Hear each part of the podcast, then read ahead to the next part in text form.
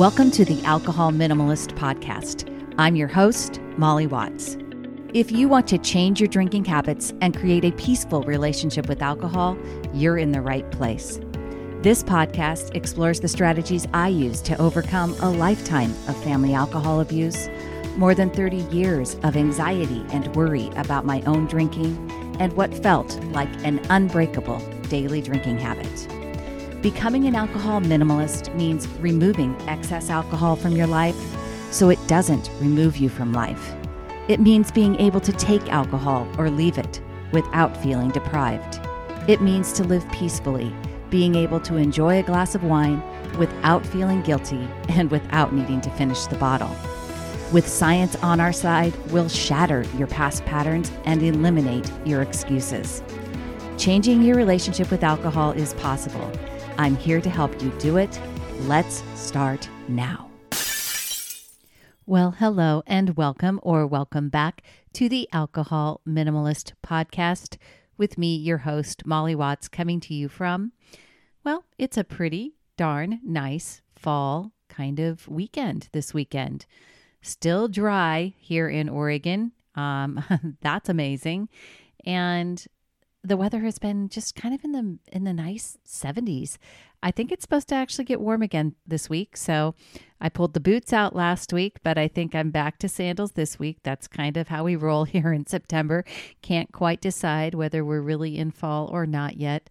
Still haven't had that really cold, crisp morning yet.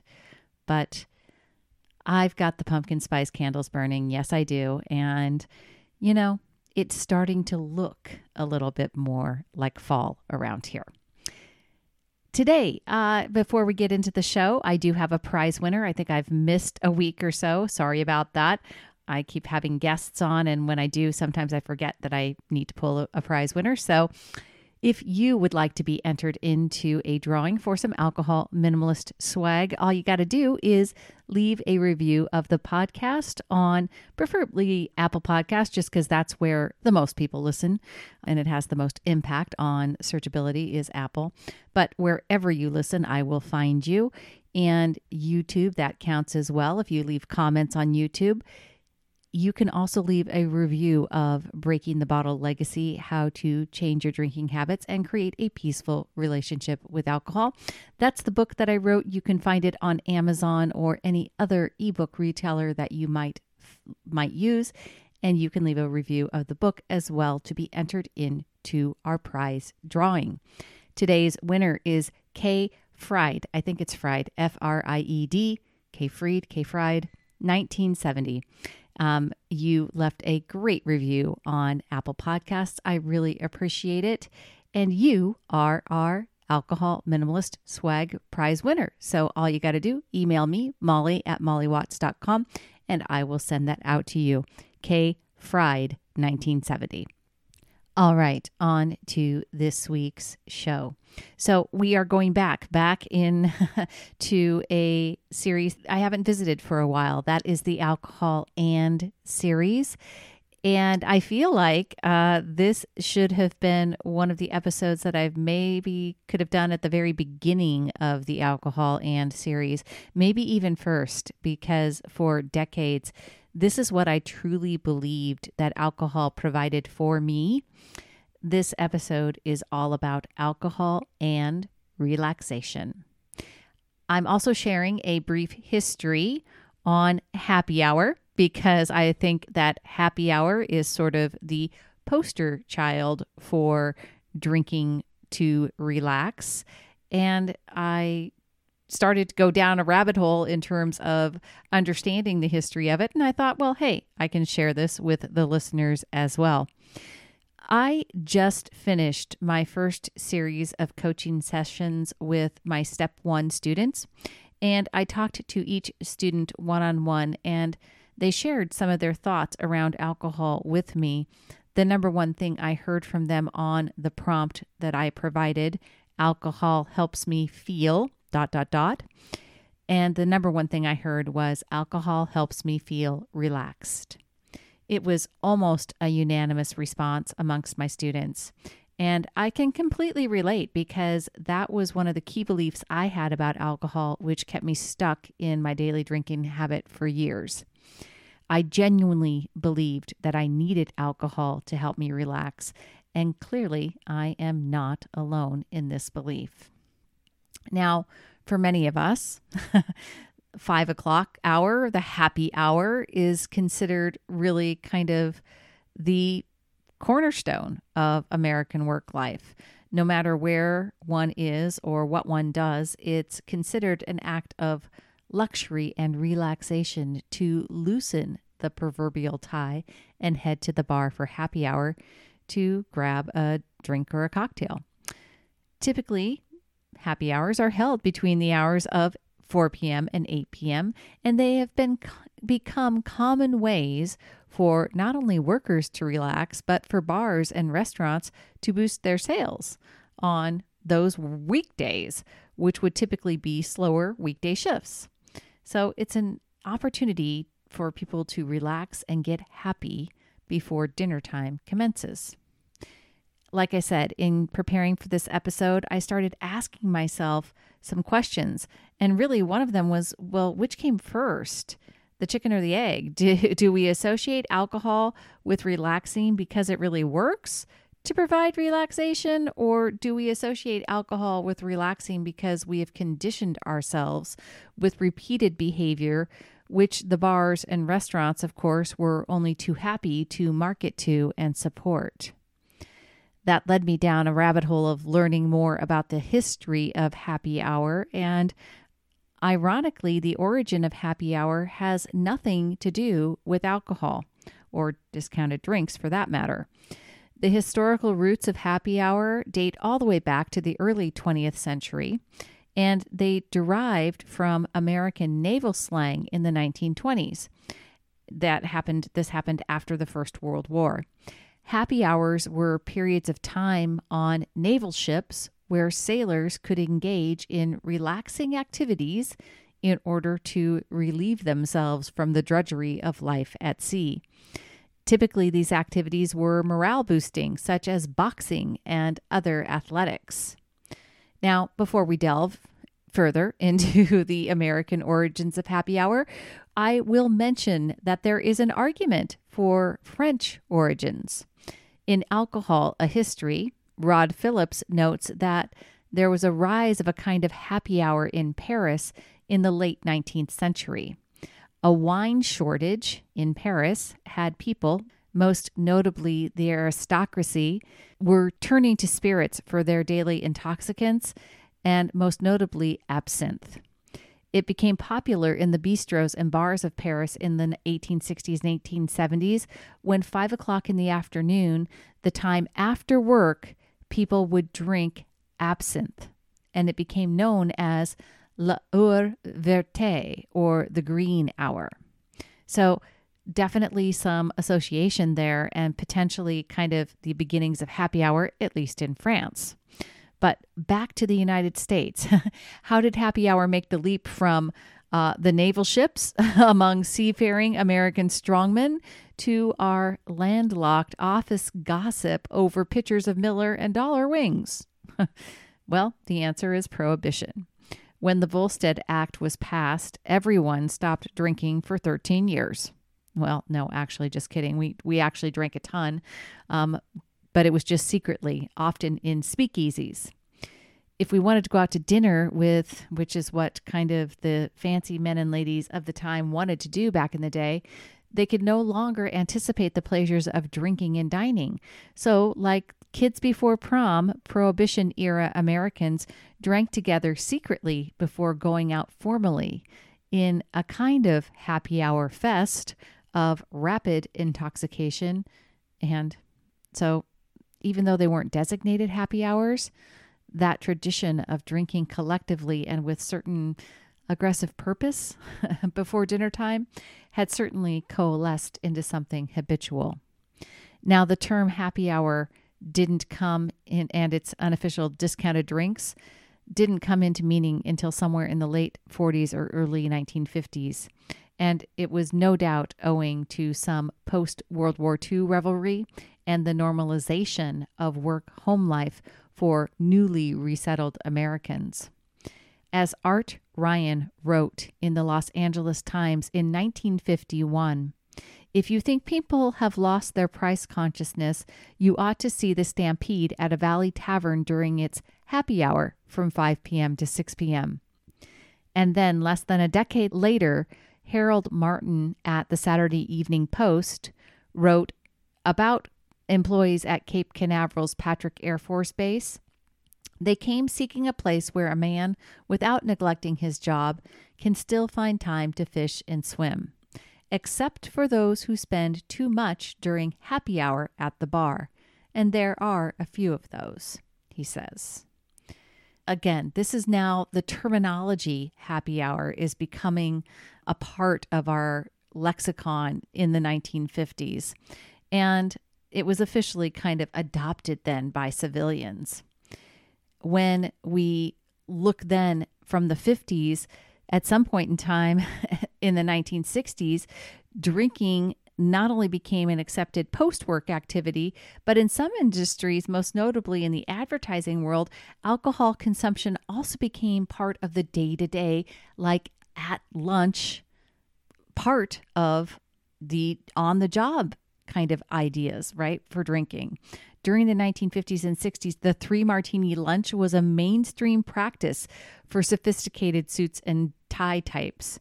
We called them silver bullets, explained Jerry Della Femina. He is the chairman and CEO of New York advertising agency Della Femina McNamee. And he explained that in a New York Times article.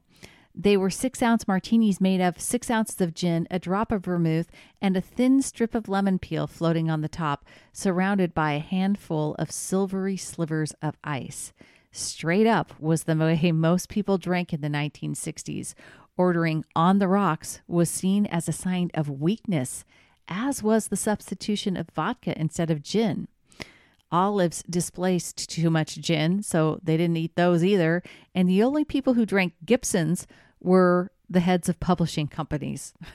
this is all from Jerry Della Femina talking about this this time frame of the 1960s and the three martini lunch. Hey all, just a quick break in the show to talk with you for a minute about Sunnyside.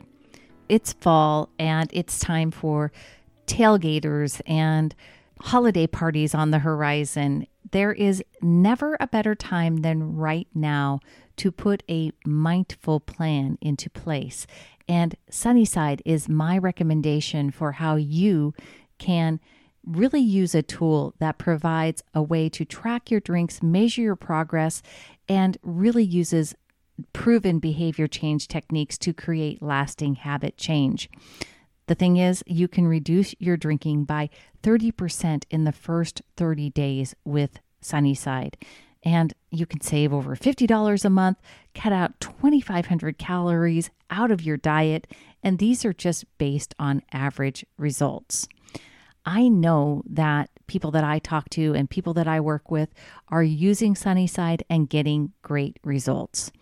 If you'd like to find out if it will work for you, go to www.sunnyside.co slash minimalist to get started on a free 15 day trial today.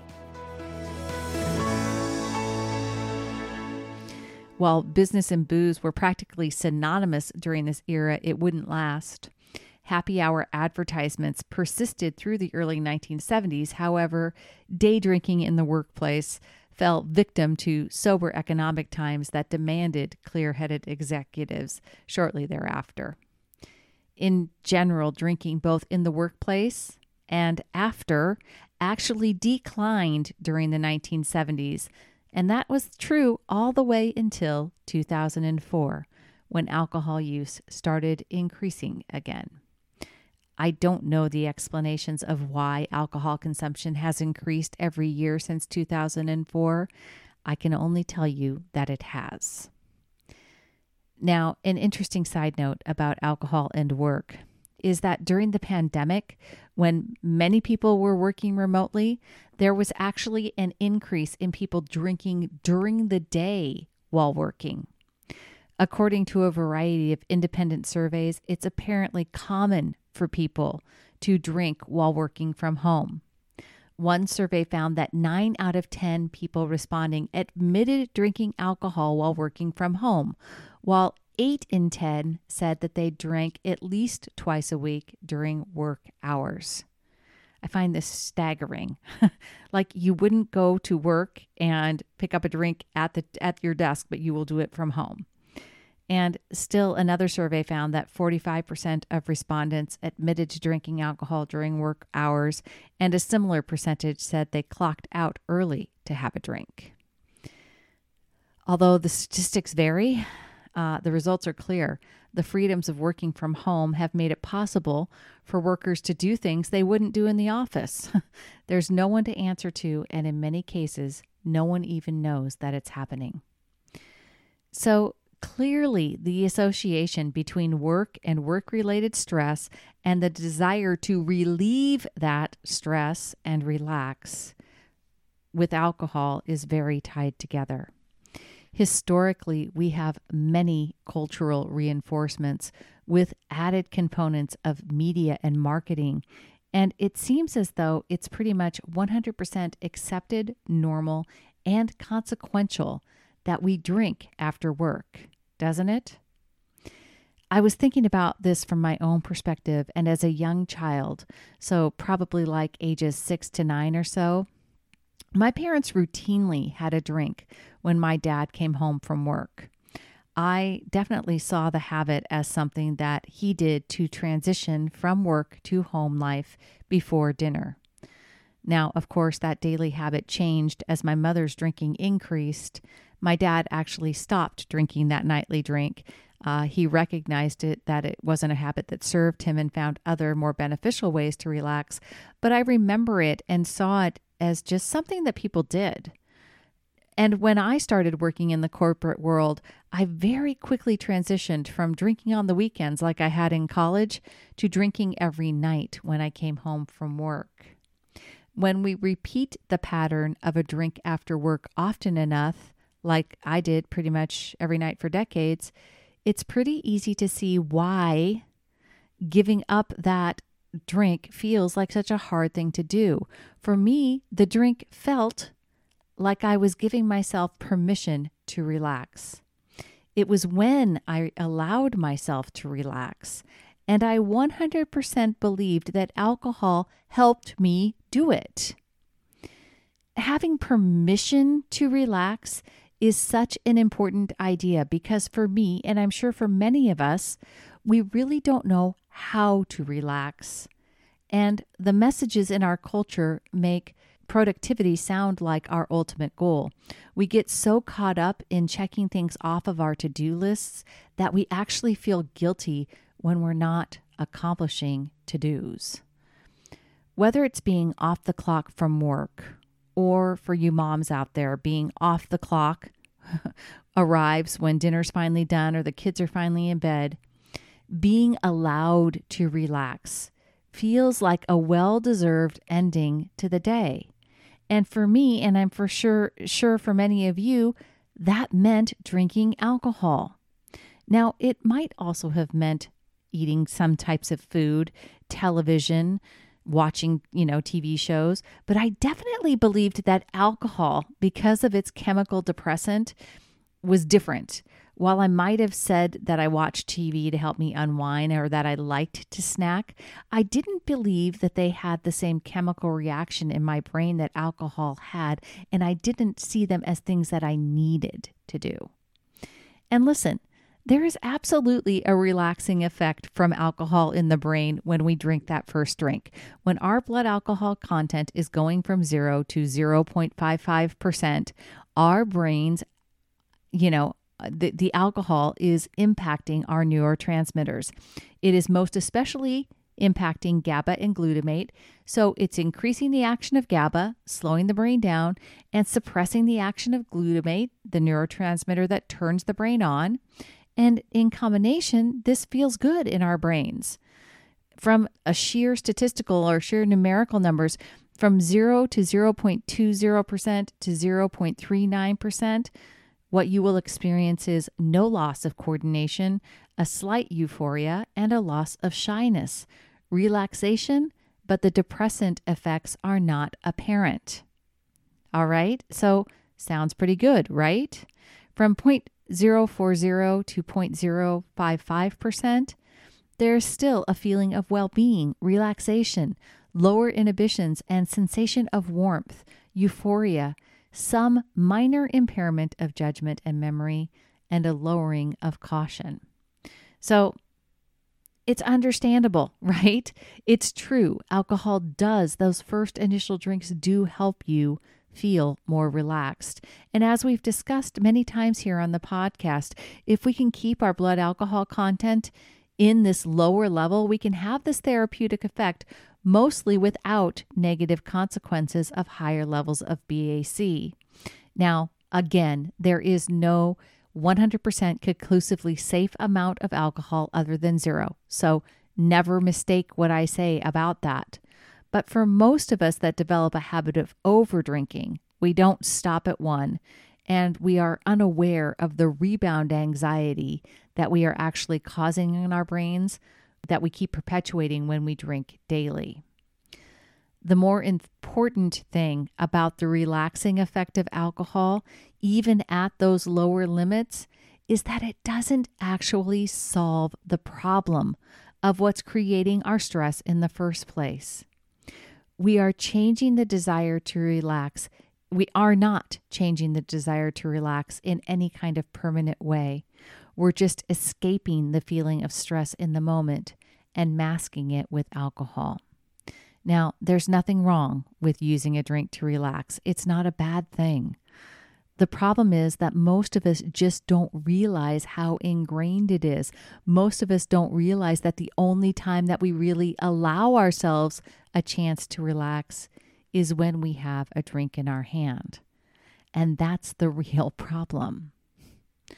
Now, if you've developed a habit of drinking to relax like I did, I want you to do three things for me. First, I want you to write down some of the thoughts you have about drinking after work. Did you have that modeled for you as a kid? Do you think it's just normal for people to drink after work? Or are you in an industry or a company that supports the wine at five culture? If you're a mom, do you have thoughts about being off the clock and how alcohol helps you unwind? What do the TV shows that you watch, the restaurants and bars that you visit, what are they telling you about happy hour and your need to relax? Creating awareness of your thoughts and looking for the ways that they drive your feeling of desire, that's an important part of changing your relationship with alcohol. So I want you to get curious and really write these things down. Secondly, I want you to ask yourself when is it okay for you to relax? And are you looking for ways to add relaxation to your day? If the only time that you're allowing yourself to relax is when you have a drink in your hand, I want you to start practicing adding in another relax moment in your day. Maybe it's a five minute walk outside, a break from your work, and really asking your brain to let go of that to do list. Third, I want you to question the beliefs you have about alcohol and whether or not alcohol is helping you relax. Is it true? Does alcohol really help you relax? You know, if you are constantly worried about your drinking, then is that a relaxed way of feeling?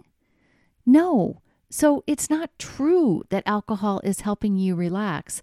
If you're constantly creating a higher than 0.055% BAC, which is usually more than one drink for a woman and more than two drinks for a man, but that is a very general guideline, please remember.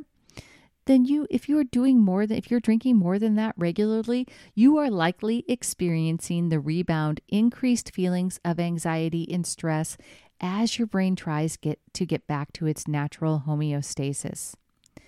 And even if you're sticking to low risk limits and keeping that BAC low, does alcohol really solve your problem of stress? No, it does not. To achieve the feeling of relaxed, We have to change our thinking. All right, that is all I have for you this week, my friends. Until next time, choose peace. Thank you for listening to the Alcohol Minimalist Podcast. This podcast is dedicated to helping you change your drinking habits and to create a peaceful relationship with alcohol. Use something you learned in today's episode and apply it to your life this week. Transformation is possible. You have the power to change your relationship with alcohol now. For more information, please visit me at www.mollywatts.com.